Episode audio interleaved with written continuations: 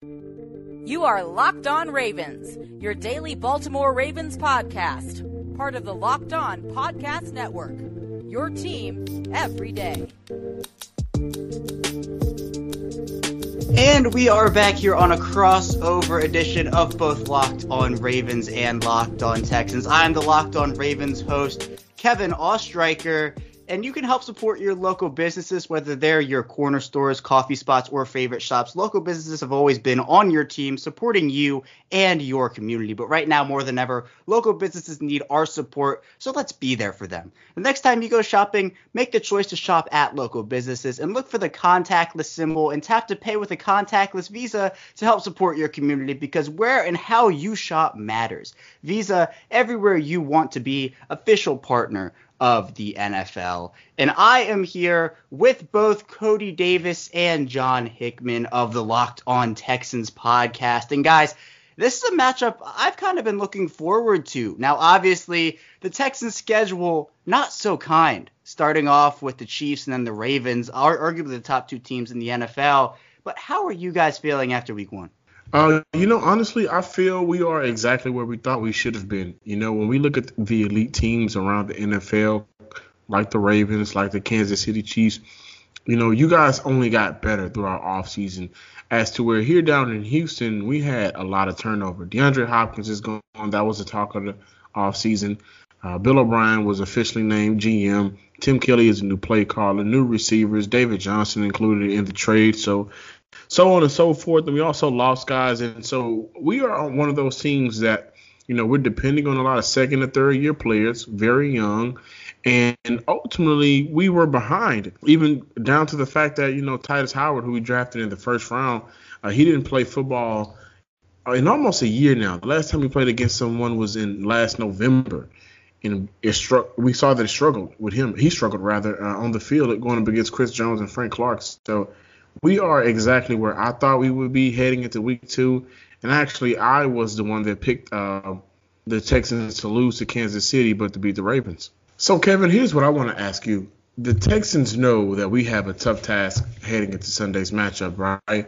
And Lamar Jackson said the game is slowing down. That's pretty scary for a guy who, you know, won MVP last year, set the league on fire. So if the game is slowing down now, that means he's improving. He's won his sixth AFC Player of the Week this past Sunday.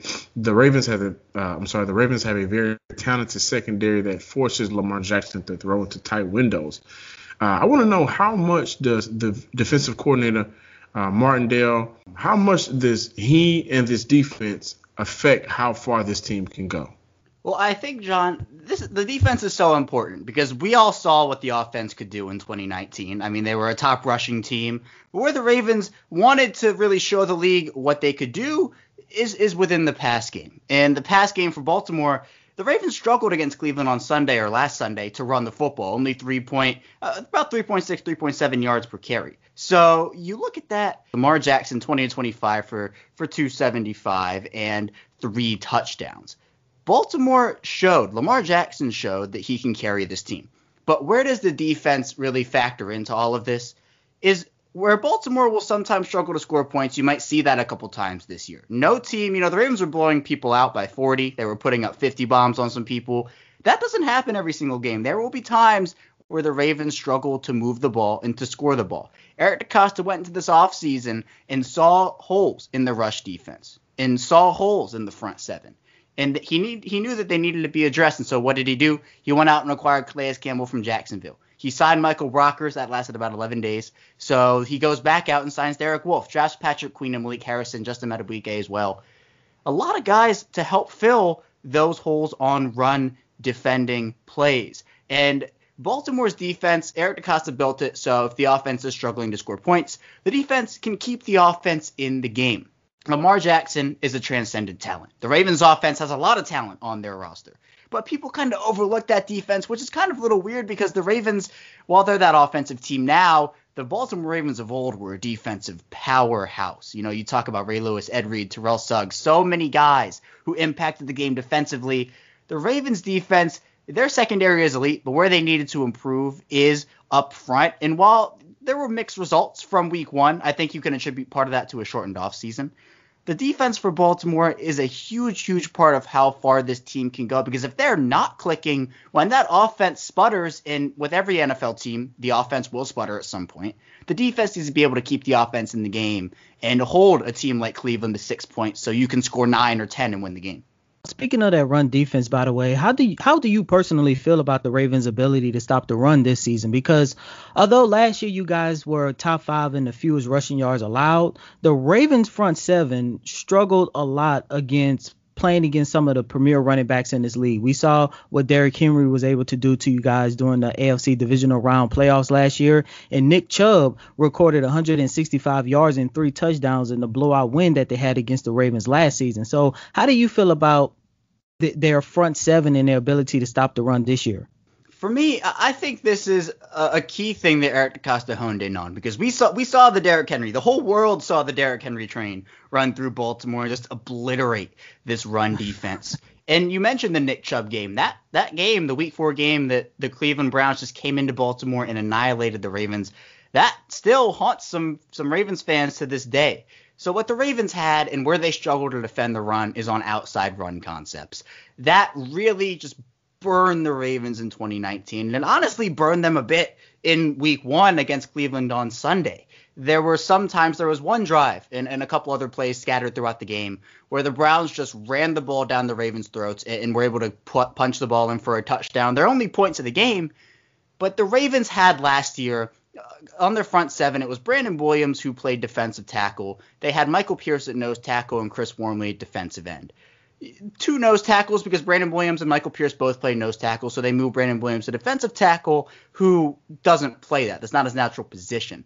Baltimore didn't have, they lacked the athleticism to get to the outside. Guys weren't holding the edge. They had Jaylon Ferguson get picked on as a rookie. Matthew Judon is a phenomenal player. He has so many different traits and, and so many things he can do. He sometimes struggled there as well, although overall he's a pretty good edge setter as well as a, a bunch of other things. But the Ravens, I mentioned, they get Calais Campbell and Derek Wolfe. Calais Campbell's six eight. He's he's a mountain and he has you know sneaky athleticism even though he's getting up there in age. And the ravens on their back end of that front seven with the linebackers they brought in josh bynes and they brought in lj fort. Lj fort still is with the ravens but josh bynes he played pretty pretty well in a baltimore ravens uniform but they wanted more athleticism. So they brought in patrick queen from lsu they brought in malik harrison from ohio state. Two guys who are athletic who can both play the run and drop back into pass coverage. And so while there were mixed results on Sunday against Cleveland in week one, I was still kind of impressed with the potential that this Ravens front seven has to bottle up the run because the Ravens now, you know, the whole big story about Earl Thomas being released, that opened the door for DeShon Elliott to come in. And DeShon Elliott, a former Texas Longhorn, he, you know, while he might not be as polished as Earl Thomas, in fact, he's not because Earl Thomas is still a pretty good player he is a better run defender at this point in his career than Earl Thomas is right now. And I think that's also going to help Baltimore. We saw DeShon Elliott lay a bone crushing hit on Kareem Hunt. And so Baltimore, if they can get over that hump of letting outside runs gash them, if they can stop that, Baltimore and their defense is in prime position to, to dominate again in 2020. Kevin, I want to go back to my first question, you know, and I want to be more specific Don Martindale has done a very good job with this defense, right? But what I'm looking for is how good has this defense been in a shortened offseason, damn near not an offseason at all, for Lamar Jackson, helping him getting better as a quarterback. Lamar Jackson going up in practice against this defense, it helps. It helps a lot. You know, Lamar Jackson, even before Earl Thomas was released, he, he said multiple times that Earl Thomas helps him get better as a quarterback every single day. When you go up against those guys in practice, you, are going up against arguably what is at the very minimum a top 10 defense. You know, you, you can chalk them up to a top five if you want to. The Ravens having star corners in Marcus Peters and Marlon Humphrey, even Jimmy Smith in there as well with Tavon Young, it really helps because you go up against these guys in practice. You go up against a dominant front seven, or you what you would hope is a dominant front seven, and for Baltimore and for Lamar Jackson and this whole offense, you have guys like Marquise Brown and Mark Andrews also saying that when you have a defense like that that you go up against every single day in practice, it's not just all right. Well, I beat this guy one time and that's great, and then he beat me another time. Marlon Humphrey has gone up to Marquise Brown and has said, "Look, I saw you do this, but you could have done this and you would have beat me here." You have guys who go up to Lamar Jackson and say, I read your eyes going this way. If you deceive me a little bit more and go to your second, third, fourth read, you'll get this defender here and you'll get that defender out of place so you can plop the ball over their head that really helps a young quarterback because you're right, John. In the shortened offseason, we didn't have a preseason. You didn't have those tune up games, which hurt all 32 NFL teams. There are no ifs, ands, or buts about that. But having a defense like the Ravens defense up against you every day in practice makes you a better football player, I think. I want to look at this team overall and just ask the question that I think, you know, eventually you're going to ask us a, a question about one of our departures via trade, but did your team, the Baltimore Ravens, get better by letting Earl Thomas go? This has been a hot topic ever since the Earl Thomas situation happened. And on the football field, the answer is no. You you can say what you want about Earl Thomas and what happened with him, you know, from his Seattle days kind of slowing down with the leg injury. But Earl Thomas was still an above average safety at the very least. I mean, he made the Pro Bowl. The stats don't show that but he was only targeted around 25 times and allowed around a 25% completion percentage on the targets he was thrown at. Defenders were able to go onto one side of the field. The Ravens defenders were able to go onto the side of the field that Earl Thomas wasn't at because quarterbacks would avoid the side Earl Thomas was on at all costs. They knew that Earl Thomas still had juice left and still was a dominant football player and still put up very, very good coverage grades. But from a whole perspective, you take everything into account the player Earl Thomas is, what he was providing to the Ravens, and the cultural impact that he had on this Ravens team, how he was affecting their culture, the Ravens did get better by releasing Earl Thomas. And this goes not just from a football field perspective, but you know, you saw the reports, or if you haven't seen the reports, he was skipping meetings to get his car washed. During a bye week, he started the bye week and went on vacation a day early when John Harbaugh had already scheduled a team meeting for everybody to be present at. Then after the bye week, he came back a day late. He was punching teammates, wasn't showing up, wasn't taking film sessions seriously, was leaving film sessions early. This Ravens team is hungry, and this Ravens team is mad about how their season ended last year. And Earl Thomas just, just didn't share that same mentality a lot of the reason that the Ravens signed Earl Thomas was not because they did their research. Eric DeCosta, the GM, has done a phenomenal job bringing in talent. But when the Browns acquired Odell Beckham Jr. in 2019, Eric DeCosta, according to reports, felt that he needed to do something to combat that. And ultimately, Earl Thomas was the answer. And Baltimore, overall, I think, did get better by releasing Earl Thomas. But there's no question that he was still a good football player and still brought value on the football field. But honestly, the off the field burden that gets lifted off the Ravens' shoulders, I think is more important than that on the field impact. Before we even move forward to the Texans and you know trying to talk about what we have to do to win this game, I don't think a game is one game for Baltimore is very important this year. I think the game is the Super Bowl. In the last two years, especially when we look at what happened last year, the debacle Tennessee, has not won a playoff game with Lamar Jackson. How important is it for him to lead this team not only to a playoff victory, but their expectations is to get to the Super Bowl. They have the talent to do so. How how how hard is it for him to make that dream come true for the whole city of Baltimore? Well, for Lamar Jackson, it, it's so important for him to at least get a playoff win. That's the very, very minimum that he can do this season because anything less would honestly be a failure for this Baltimore Ravens team. And they, they know that. The big game, the big goal is to win a Super Bowl. They have the talent to do so. But everybody looks at Lamar Jackson, and whenever somebody's looking for criticism, it's well, he was 0-2 in the playoffs, or he's 0-2 in the playoffs. If he goes 0-3 in the playoffs, you know, that blemish just gets bigger and bigger and bigger on his resume. Now, he's been there enough now. You know, he's not just, you know, a bright-eyed rookie anymore or a second-year player. He's starting to get into a territory where he's been there enough, and he has the talent around him where if he doesn't at least win a playoff game, people are going to start coming at him in the sense of, well, he, he's a regular season guy, but he's not a clutch playoff performer.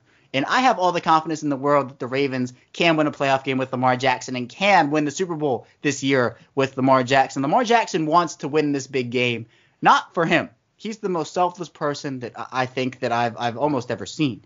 He wants to win it for his teammates, his coaches, the city of Baltimore. It's all that he wants to do. He is so motivated to make that dream come true for everybody not named Lamar Jackson. And that's honestly one of the things that I admire the most about this guy. And Baltimore has the talent to do it. Lamar Jackson, he is the guy that I would want to lead this team to a Super Bowl because he is a talented player. I mean, he won the MVP in 2019. So he can do it. The Ravens can do it, but it's so important for him to get over the hump, just win that first playoff game first. We're going to head into our first break now, and when we get back, we're going to be talking with John and Cody about the Texans. So stay tuned for that, and we'll be right back.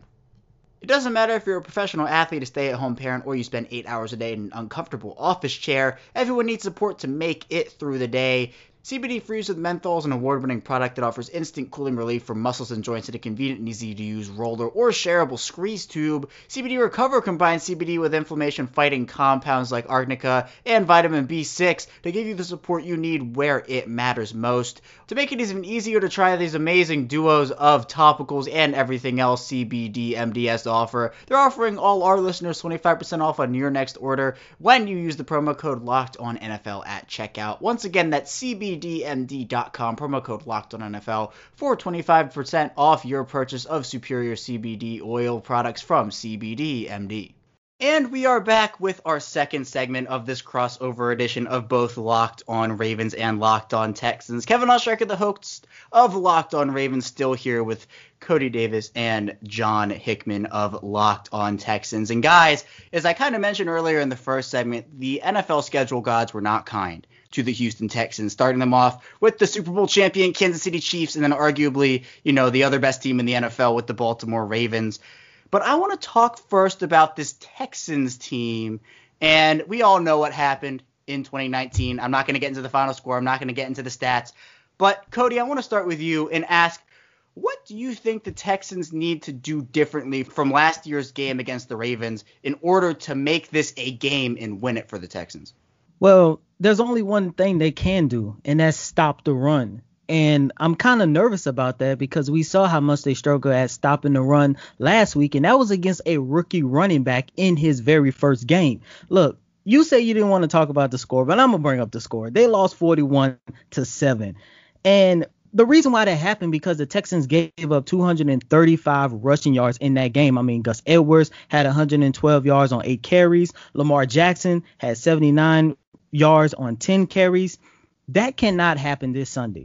We need guys like Charles Omenihu and Carlos Watkins to step up and hold their own against you guys offensive line because there was so many times, especially Carlos Watkins in that game against the Kansas City Chiefs, they was getting thrown around like rad dogs. They could not hold their own against Kansas City for nothing. And that's what we need them to do. Me personally, I talked about this early on in the week. I'm hoping that the Texans look at what they have and actually insert a guy by the name of PJ Hall. We just signed him. He was one of the few bright spots that the Texans had on the defensive side of the ball last week.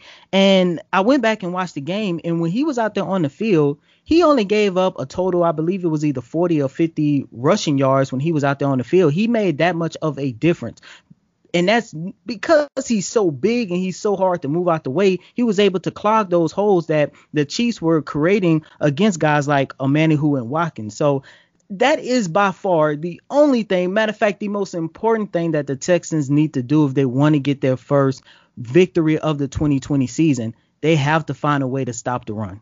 Yeah, I, I agree with you, Cody. It, it all starts with that and with Lamar Jackson and the improvements he's made as a passer, if you can stop the run and take that out of the Ravens game, you know, all these teams will say, "We'll just make him throw and it's our game." There's a lot more to Lamar Jackson's game now than just the run, but a good starting place is definitely taking the Ravens' run game away. But John, I want to move to you now and ask about your overall thoughts about how the Texans looked against the Chiefs in week one. Now, obviously, we've talked about the shortened offseason, and even though the Texans lost, what were your good and bad takeaways for Houston in this game? I think a couple of good takeaways was David Johnson is playing behind an offensive line that wasn't one of the worst in the NFL. Um, and our offensive line is not the best as well. We have two second year players. One of them, I believe, is a stud, Max Scharping. The other one, Tytus Howard. He only played eight games last year. And in his first game, he had to play up against Chris Jones and Frank Clark. I mean, who really would have an easy day in the league? No, no offensive lineman, really, but. Uh, we need improvement between our right side of the offensive line with Zach Fulton and Tytus Howard. Um, and also, I look at the fact that overall, uh, the biggest bright spot to me was we can see a difference in this offense. Now, the downfall to that was simply the fact that we only saw the the difference in the Tim Kelly full game offense in two quarters. That's quarter one and quarter four. Houston, which is I'm going to get to the bad part. Houston got to a place where they reverted back completely to their old self, which is why they were not able to sustain drives. They became very predictable, and, and it really showed with the time of possession. Another bad thing that I saw that we cannot do against the Baltimore Ravens, bad angles taking it on tackles. Uh, the Kansas City Chiefs, Clyde Heller, Clyde Edwards-Helaire had a field day on us, and that's simply because we were taking bad angles and wasn't getting to the spots that we needed to be. Now, Cody mentioned how BJ Hall is going to be I'm sorry, PJ Hall is going to be a very important part to boosting what the run, the run defense can do. So hopefully we are hoping that he gets more playing time, but that's what was a bad spot. We shouldn't have not allowed a rookie to get nearly 150 yards in his first NFL game. Those two things are going to really bother us if we have not fixed that in the 10 day span that we have from Thursday to Sunday uh, on defense. We're going to get killed by the Baltimore Ravens if those things are not fixed. One of the biggest bright spots, though, is just to see football. Yeah, exactly. You know, the Chiefs and Texans opening up. You know, you can say what you want about each team, good and the bad, but football is definitely back, and I am so happy that it really is, and, and it's real. It's really here. But Cody, I want to move back to you and talk about something that I know Texans fans and probably you too as well have heard about all off season, and that is the trade of DeAndre Hopkins, but I don't want to focus on that part necessarily. I want to focus on what's in Houston now in that wide receiver room. Now, you guys didn't have the preseason, I mean, nobody did, to see how these new wide receivers and Brandin Cooks and Randall Cobb would gel with the likes of Will Fuller and Kenny Stills. But to me, that wide receiver room with those four, it's a pretty deep room. So after one week, Cody, how are you feeling about these new wide receivers and the old ones who were already in Houston prior to that? To be honest with you, Kevin, I'm still pretty confident about even with the lack of performance that they showed last week. Look, between Randall Cobbs, Brandin Cooks, and Kenny Stills, who didn't even catch the ball for no kind of yardage last week, of course that cannot happen again. They all combined for a total of 43 receiving yards on with four catches.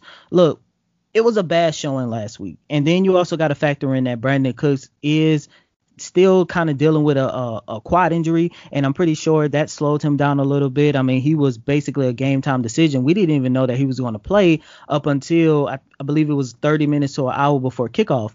But even with the lack with the lackluster performance that they showed, I'm still pretty confident because I believe the struggles that they showcased last week at at Arrowhead Stadium is just a result of the shortened offseason that they had. I, I, I say this leading up to week one. I say the teams who came into the 2020 season with this with with the same team and didn't make a lot of changes, they are the ones who are going to win the first probably two two games of the 2020 season. You take a look at the Chiefs, you guys did it, the New Orleans Saints did it, the Seattle Seahawks did it. Like teams that did not make too much of a big change to their roster, especially on offense, they came out and took care of business. Teams that that basically did a whole dramatic turnover and just remade their whole entire roster, especially on offense, they struggle. Not only did you see it in Houston, you also saw it with the Tampa Bay Buccaneers as well. And that is the reason why I'm still confident in what I've seen. Now, I do believe we're going to see a better showing from this receiving core this week against Baltimore, but I'm still on the fence that I don't think it's going to be enough because the the Ravens have a really good secondary, and I don't I I, I know they had a 10 day layoff period in order to establish that chemistry that they did not have last week, but I, I honestly don't think it's going to be enough, and that's why we're going to need guys like Kenny Stills to step up even more. I don't know what got into him last week. There's no way in hell he should give us another game where he don't catch not one ball for no kind of receptions. Yeah, with all that depth, you would hope that some guys would be able to step up. And Will Fuller, in my opinion, is a dangerous, dangerous threat when he is healthy. But that's been the question with him is can he actually stay healthy? But with Cooks and with Cobb and with Stills, you have guys who can make an impact. It's just a matter of are they going to actually do it and put it on the football field. But John, I want to end with you here before we head into our final break and talk a bit about Deshaun Watson. And we all know that Deshaun Watson is one of the best quarterbacks in the NFL right now. There's no question in my mind about that. But for him specifically, John, what is he going to need to do to get the best of this Ravens defense? I think he needs to stay sharp.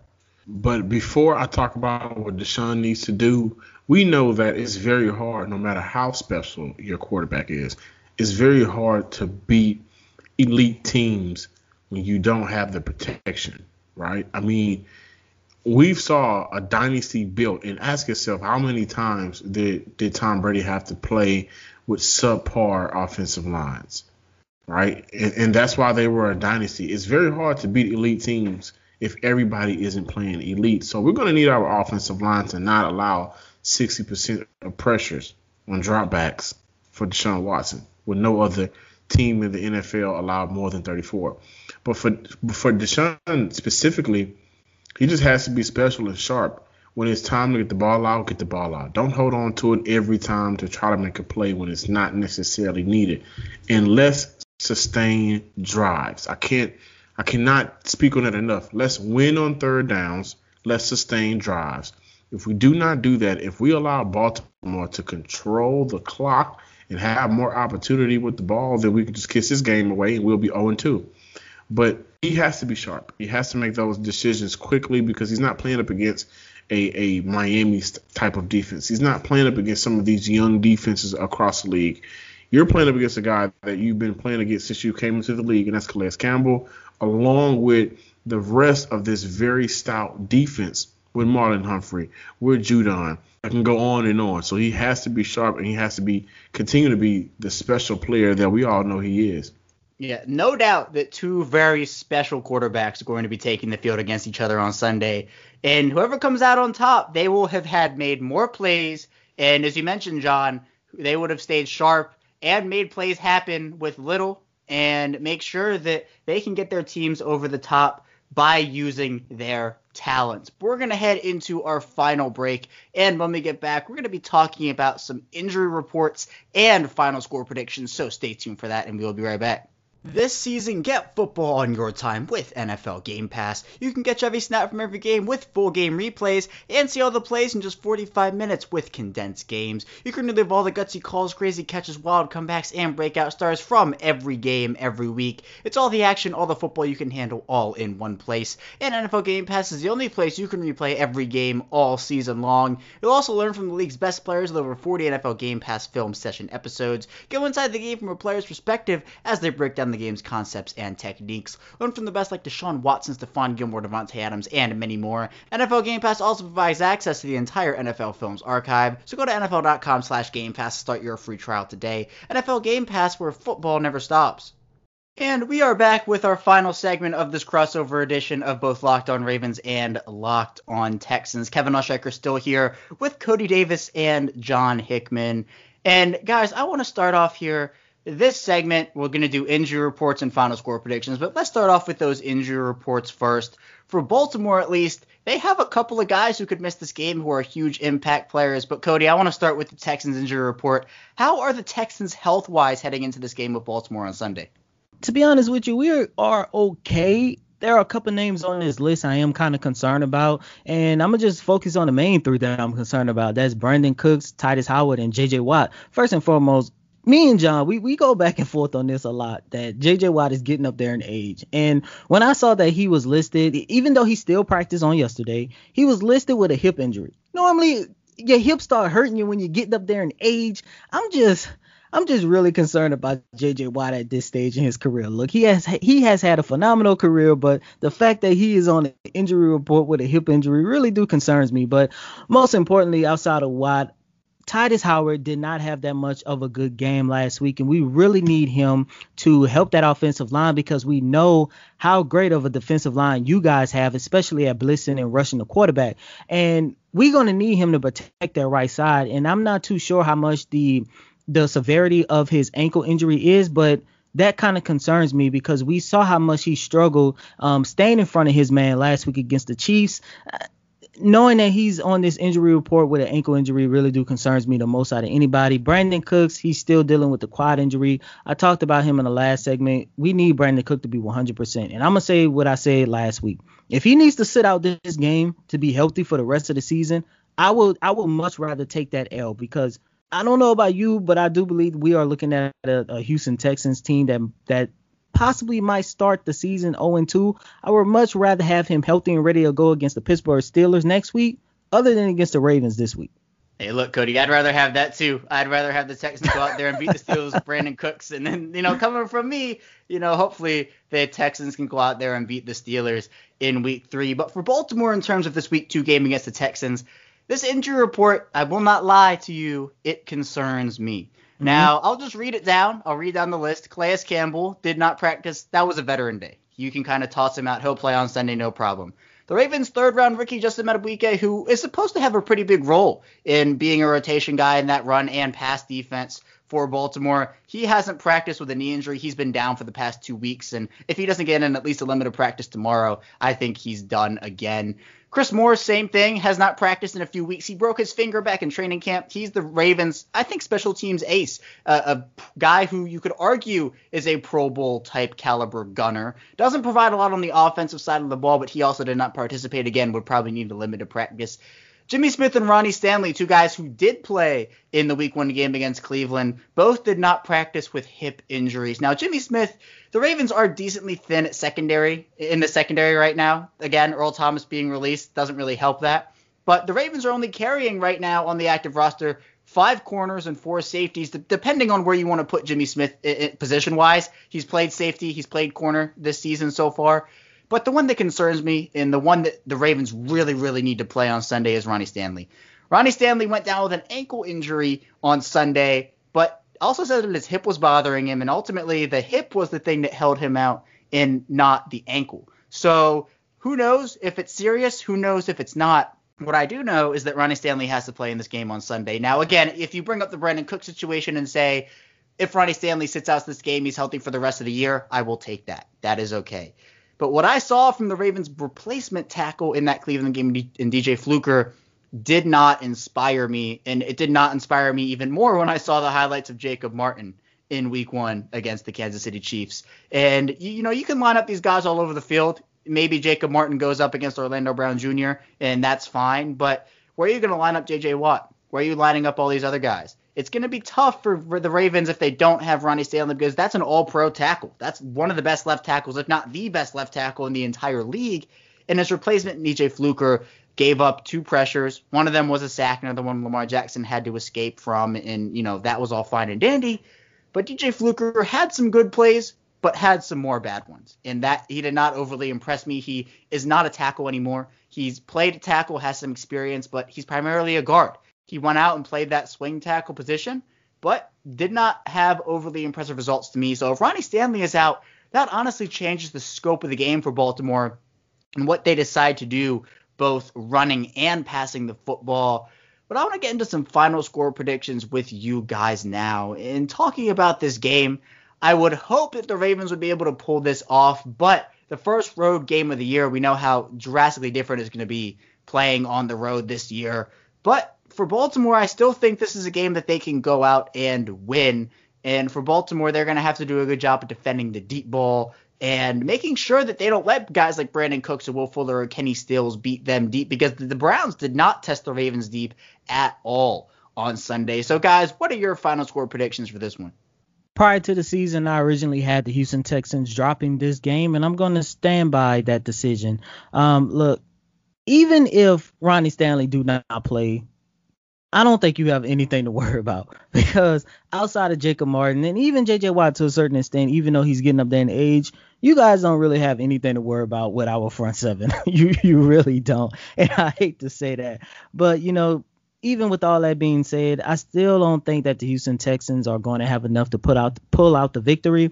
So I'm going to go with final score 34-23 Ravens. And the only difference between last year's game and this year's game we're not going to have a blown pass interference call to change up the whole entire game like we did last year.